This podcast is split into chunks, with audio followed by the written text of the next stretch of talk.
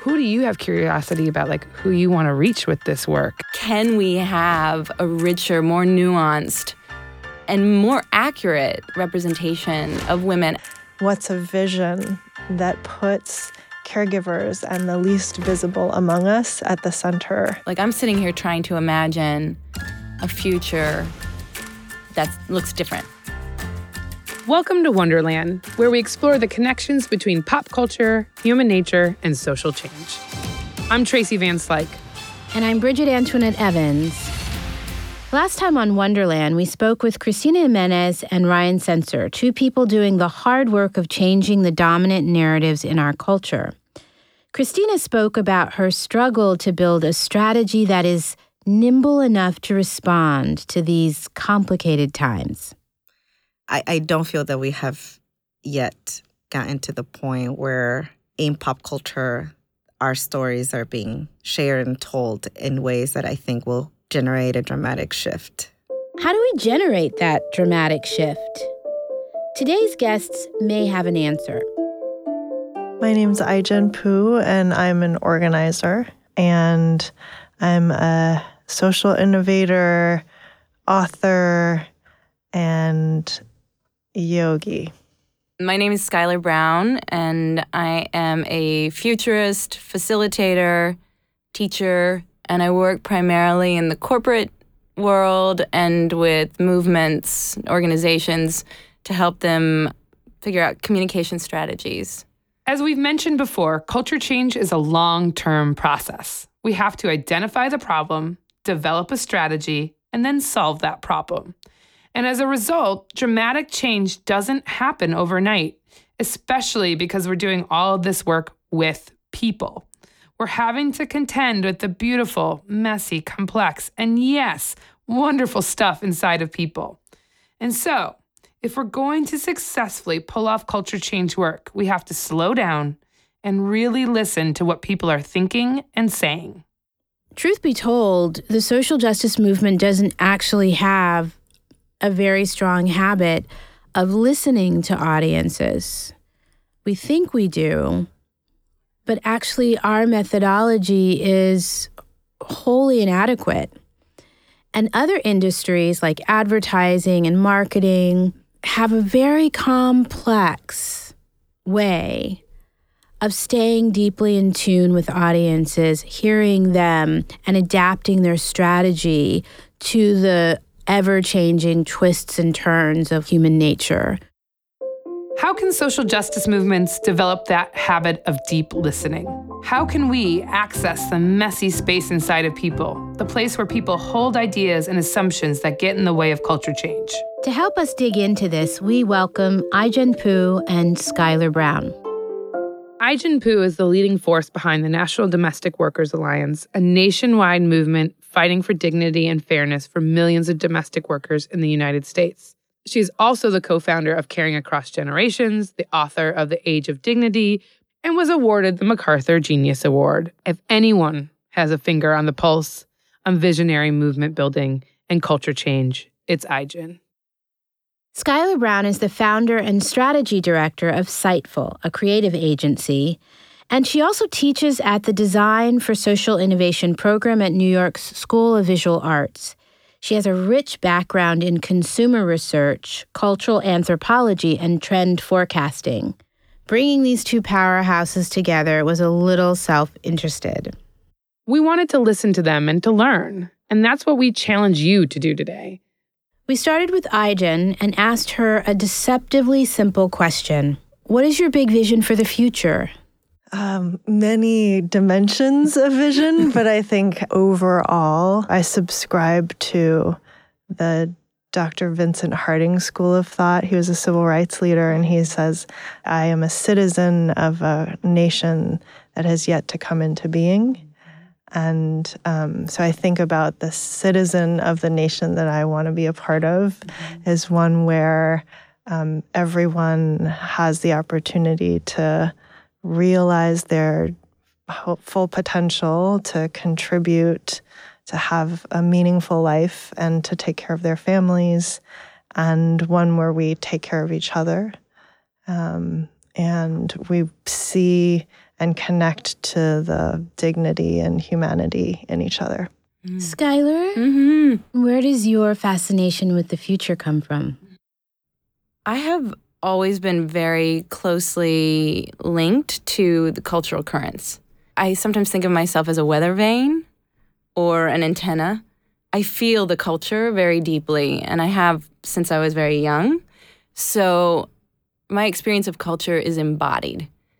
I guess it's kind of, in a way, an extreme empathy, but there's also this foresight, which I think just happens to be um, a, a result of being attuned so um, intimately with the culture. In a way, I just noticed in my 20s that I was getting information or getting information about the culture before other people.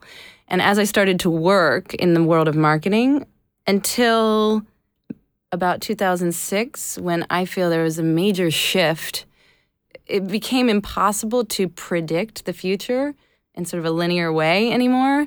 And um, and at that time, it became clear to me that I wasn't really predicting the future. I was just helping people create one of the potential futures that was already in existence. And so, um, with that realization, I felt very responsible. I, I was standing in a place and had the influence to help some of these companies actually create a future, a better future. That's really what I'm doing anymore is helping movements, individuals, organizations figure out what they want the future to be and how to get there and inspire them to see it, have that vision. That's great. I have this uh, friend who founded the Freelancers Union. Her name's Mm. Sara Horowitz. Mhm. She often says the future is now, it's just unevenly distributed. I've often talked about domestic workers as the ultimate futurists in some ways because they've been living in this reality that like when I first started working with domestic workers in the 90s their experience felt like it was kind of in the in the shadows and the margins of the economy um, no job security no training lack of access to benefits kind of an invisibility and um, atomization of the work like you're really isolated um, those conditions increasingly define so much of the economy. And a lot of the women who do the work are immigrant women, um, women who are primary income earners, who are both working in the workforce and caring for families of their own. They're really kind of on the front lines of so much change that's happening in our in our world, whether it's demographic or economic or cultural. And yet their stories are so um, so under the radar of our culture and our cultural imagination and the idea that we need them at the forefront of solutions and that they actually need to be protagonists in a story about the future of the country um, is something that feels really important, not just for domestic workers, but for everyone. Um, if we can figure out a future where they're fully human, have dignity at work, and um, are able to take care of themselves and their families and do their work with pride, I mean, feels like that would open up so much for so many people.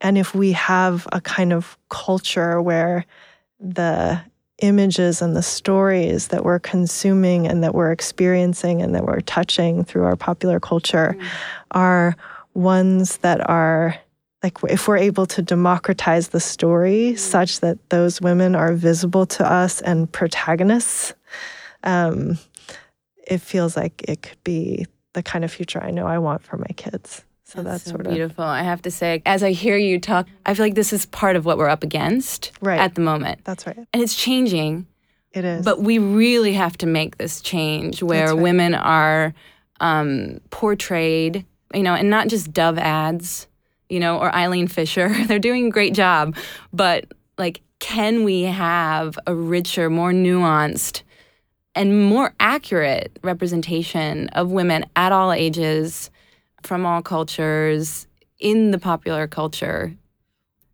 I think things have changed a little bit where we're moving from a top down uh, messaging model where the messages were mostly created by a few people and then broadcast out into the culture. We still have that, it's very strong. But we also have bottom up, you know, our grassroots communication. We have social change. We have people marching in the streets. Um, we have the internet. So I don't know if you've done any work to try to get to change the story. I mean, it sounds like you, you have. I'd love to know what you've done and what, what has worked or. Mm. Storytelling has always been a really big part of what we do. It's almost the fundamental building block of organizing is sharing our stories and seeing how they're connected. And um, at a certain point, we realized that we could be forever talking to ourselves. It might not ever impact the dominant story about who we are or who we're becoming as a country.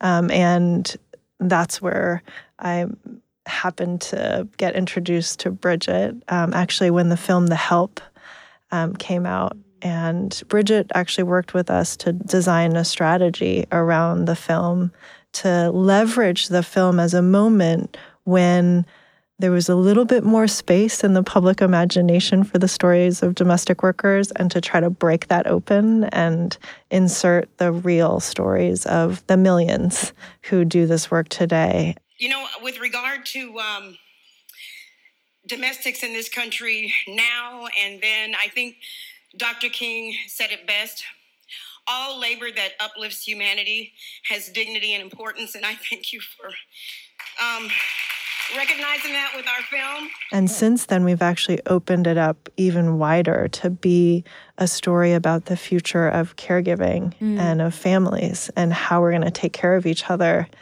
in the kind of most unequal economy of generations. What's a vision that puts caregivers and the least visible among us at the center I have to say, I feel like as I listen to you, it has to be acknowledged the ambivalence that we have culturally here. Like, on some level, there will be a moment in the future when we look back and we will not be able to believe how little we valued the care of our elderly, especially, or how we made concessions in the care of our children in order to join the rat race, succeed mm-hmm. with quotation marks around it, or, you know, with compassion, like try to make it, you know, like really just try to make ends meet or feel that I have, as a mother, no other options but to put my child in daycare or have a nanny or otherwise find a way for someone else to take care of her while I go out and make the paycheck that we need to put food on the table. I see the problem and I want to solve it because we, we have a problem solution kind of mindset. I don't want to miss something that you said, Schuyler, which is that you put forth um, this idea that there's this step in between uh, understanding the problem and coming up with solutions or activating around solutions that is about this kind of deeper reckoning with with trauma around whatever the issues may be, whether it's care or climate or whatever. And I feel like that's an important thing to sort of hang in the air, particularly in the context of social change, where there is this real mandate to have solutions well before you understand fully what the problem is. And so I'm wondering if we can dig in a little bit more to like, how do you, how do people, in the, the industries that you have historically worked in um, discover what that in between space is? What are the tools, the methodologies that you use to understand this in between? Beautiful. It's true that we do actually live in that space because, I mean, to be cynical, there's a lot to be learned and then used in that space. I mean, the beauty industry, for example. So I've done countless interviews with women about aging and beauty. And so the tools that we're using when we're looking into that, like, I have a problem in that I'm aging. so I need a solution, but I will sit with women for hours or follow them around their house and you know, do ethnographies or go shopping with them. Like we do have a lot of tools and techniques for just being with people as they're experiencing the space between I have a problem and I need the solution and I don't know what that solution is yet. So listening is the first thing that came to me. Just deep listening and opening up that space for um, a person to experience and really like figure out for themselves what it is they're feeling around the issue. Um, and also embodiment. I realized when I started working on climate that we were having so many conversations from the head. We were intellectualizing the problem and literally sitting around tables cut off from our bodies because we didn't want to feel what was going on inside us. Yeah, I feel like there's a lot of disassociation that happens where we're just not connected to our bodies or our emotional experience of things, and then they accumulate, um, and a lot of clearing is needed. And oftentimes, even if you have the right solution in concept, we collectively can't embody it because we've not dealt with all of the other stuff that we've come to embody. You know, I mean, when I started to look into your background, Ai-jen, I understood it and, and felt aligned, very aligned with you, and really interested in the work that you're doing. And a part of me felt ashamed because I have a nanny. Um, and there's a woman who I left my house this morning and she was cleaning my house. Mm-hmm. And I felt like, like, how can I be here with you coming from that place? Mm-hmm. Right there's this thing that's going on inside of me that's like I'm a good person and we love these women mm-hmm. in our household they're a part of our family mm-hmm. and I want to know more about what you're doing and I'm afraid there's something between us I do think that that in between space we haven't sat in it enough mm. because if we had if we actually sat in it together enough, like you would know probably in the first five minutes of talking to me that there's no shame mm. in that relationship. And in fact, mm. the workers who do the work really take pride in that work and they see it as their livelihood, their contribution. And so there shouldn't be ambivalence. I think that ambivalence comes from the way that we have culturally just so devalued the work mm. and and there's something that each of us can do about that. Yeah, right? I feel like I mean, so this is the space. Yeah. Right? I yeah. mean, even now I feel something clearing between us. You know, like even in here, and this is a tiny microcosm yeah. Like what happens here mm-hmm. resonates, radiates out. So I think that's the, the thing I notice. It's like we feel like, oh, there are these enormous wounds we're carrying, and we can't stop to feel because we'll never get the work done. We will never solve the problem if we just sit and feel. But that's not the case. How long did that take? Less than two minutes. Right. It's so beautiful. and all of a sudden, I, not that I didn't feel, I mean, I felt warmly towards you before, but all of a sudden, I'm on board. That's what has to happen. Yeah. See, we solved it. One of the things that we we think a lot about you know, in the building of culture change strategy is this question of what's holding us back. And you're surfacing one of those things, right? That the lack of permission to even admit that there's any level of confusion, anxiety, tension, stress around one's relationships, like with with women who are working in your home is a barrier, right? And I'm really interested in in the ways that you and all of the women that you work with have come to identify other barriers. And what are some of the strategies or methodologies you might use to unpack and understand those barriers differently using, you know, different forms of research and that? Um, well, I feel like there's this this fundamental story, which is about it goes to the heart of how we understand our own worth.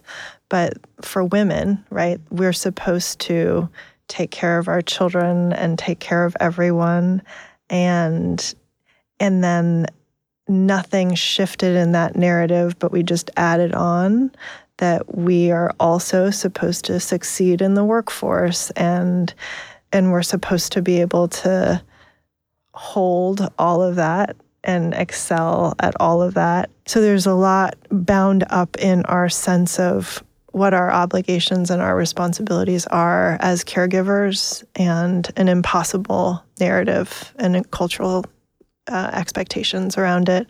I also think that matters of care are supposed to be these personal issues that you handle individually behind closed doors. Maybe you talk about them at the kitchen table, but they certainly never become part of a conversation about public policy or the future of the economy or anything of that level of import, right? Until we break out of the siloing and segmenting off of all things care into the realm of the personal, we won't get to the scope of solutions that we actually need, and we won't have the conversations we need to have about how we need to rethink how our economy is organized for the 21st century. I feel like the other thing that's missing sometimes is a vision of where we're headed. Mm-hmm. Like I'm sitting here trying to imagine a future that looks different. Mm-hmm. Because you described where we are now, and I'm feeling like, oh, God, yes, yes, that is how I feel.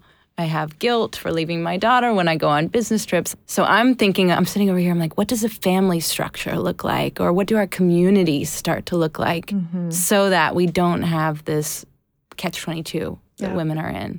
Vision is essential. We've got to know where we're heading. Mm. And for us, we're trying to create a vision for a world where everyone has the support they need to care for their children at every stage of life or, or their families, right? And so have the support that you need at every stage of life to be able to care for your families and work.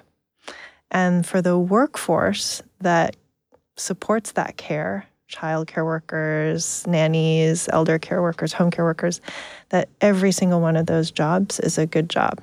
That you can pay the bills, support your family, and every generation can do better than the next.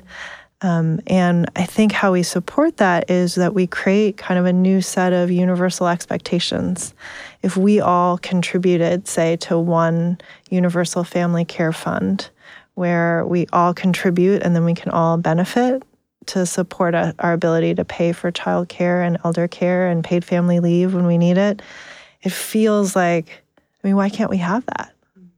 You know, and then we could pay workers a living wage who come and help support us when we need it. And then they could pay for their kids to get care and, you know, and we could all take care of each other. If you were sort of imagining how Ai-jen could burrow more into that in between space, Yeah. I'm really curious how that could be applied. Well, one question I feel like Ai-jen is maybe back up is like, who do you have curiosity about, like who you want to reach with this work and what don't you know about them? And then, like, how would you sort of recommend going about doing that? It's a great question. I'm curious about how to open up a space where you, we can get to the kind of depth that you and I got to, um, but at scale. And I'm also curious about men and caregiving. I think more younger men, millennial men, have a, just a different starting point of expectation in terms of the caregiving roles that they'll play. And that's an opening and a leverage point. if you were interested in talking to men, I would be interested in that too. It would be just like basic research technique. Like it, it would be interesting to talk to couples. So, because I think your first in- instinct is to go out and talk to women, but how interesting to bring couples together and talk to them about the balance that they have achieved or haven't achieved in the household. And you probably get a really beautiful um, and honest dialogue there. Um, young couples, millennial couples, and you know, see if there is a generational difference. But what I think is interesting is the self care question. I think an exploration of care itself, you've talked about it as a concept, would be really interesting. Like, what is our relationship to care for each other and to ourselves in the culture now?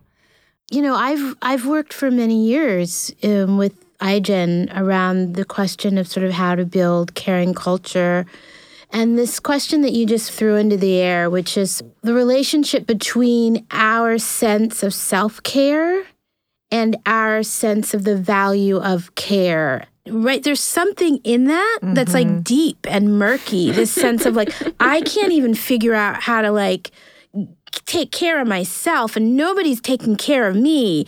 Yeah, I totally agree. And I think it's subtle. There's a real angst inside or a real pain inside around the feelings that you've just described. And I've been noticing in my own life, after 20 years working in the corporate world, I work like a man.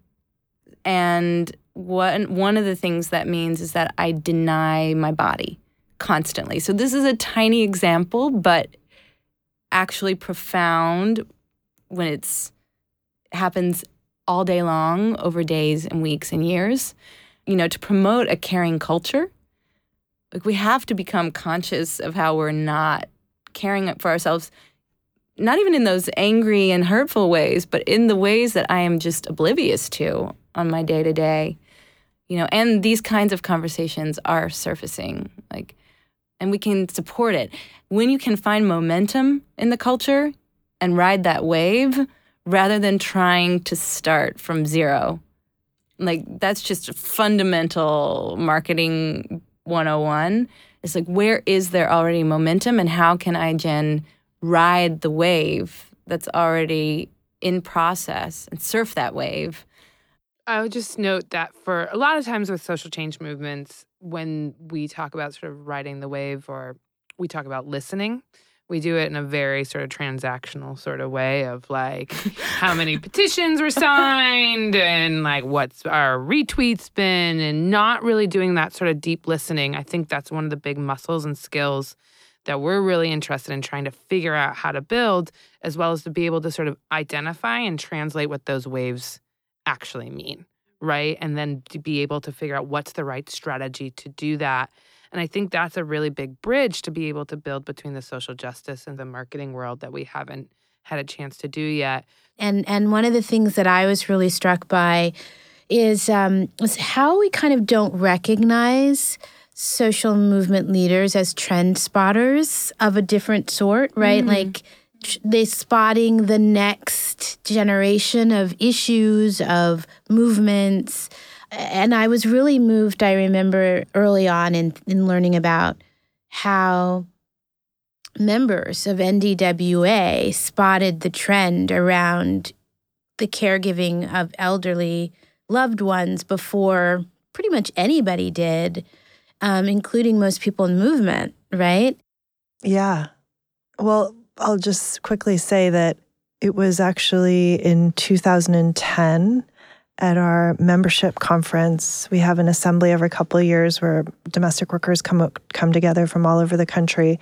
And one of the things that they were saying was that even though they were originally hired as a nanny or a house cleaner, they were being called upon to take care of the aging relatives of their employers maybe Aunt Joan was diagnosed with Alzheimer's or grandma came home with a stroke and they needed assistance. And basically, what they said was something's happening in the families and we want training to better support them.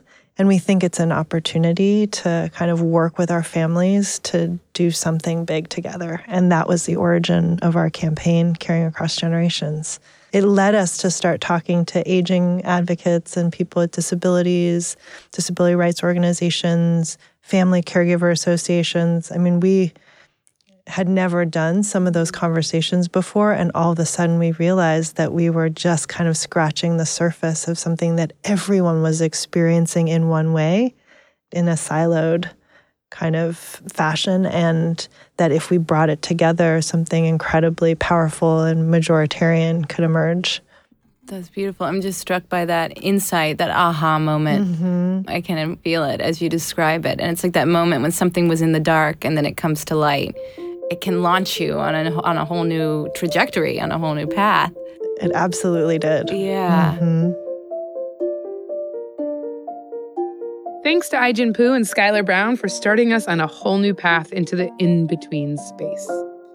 So, this conversation was really interesting and frustrating for me because we came into this conversation really thinking that we were going to go pretty quickly into taking some of Ai-jen's big ideas and visions and Schuyler being really able to say, okay, this is how you do the deep listening with the audiences. Here's step one, here's step two, here's the insights you pull, and that's how you start to craft the strategy. And I was imagining them actually building this strategy together in the room.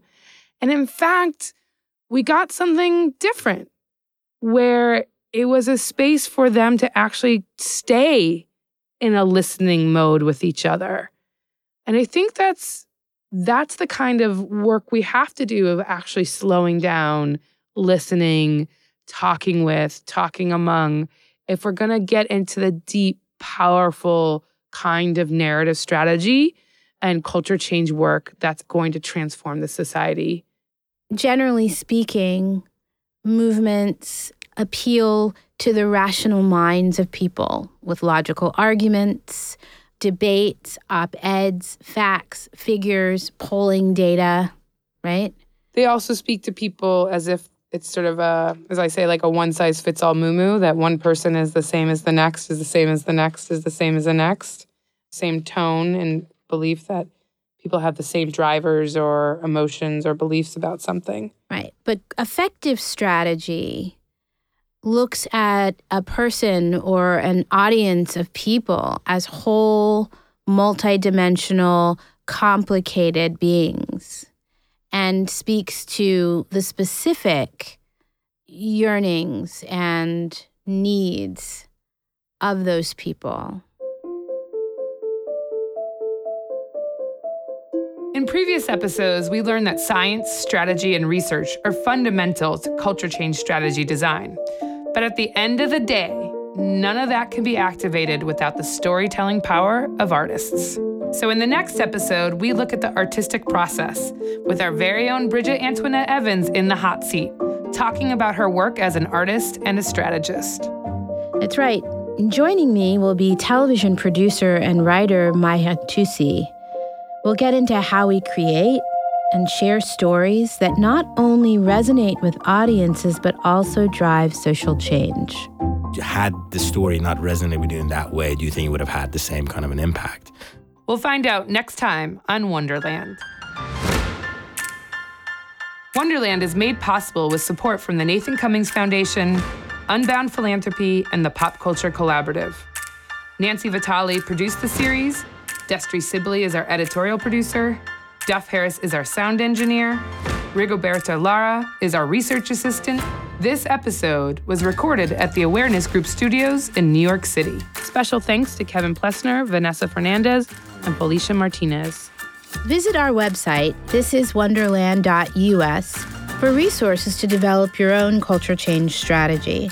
There are photos and videos of our conversation with Ai-jen and Schuyler, and links to the films and TV shows mentioned in this episode.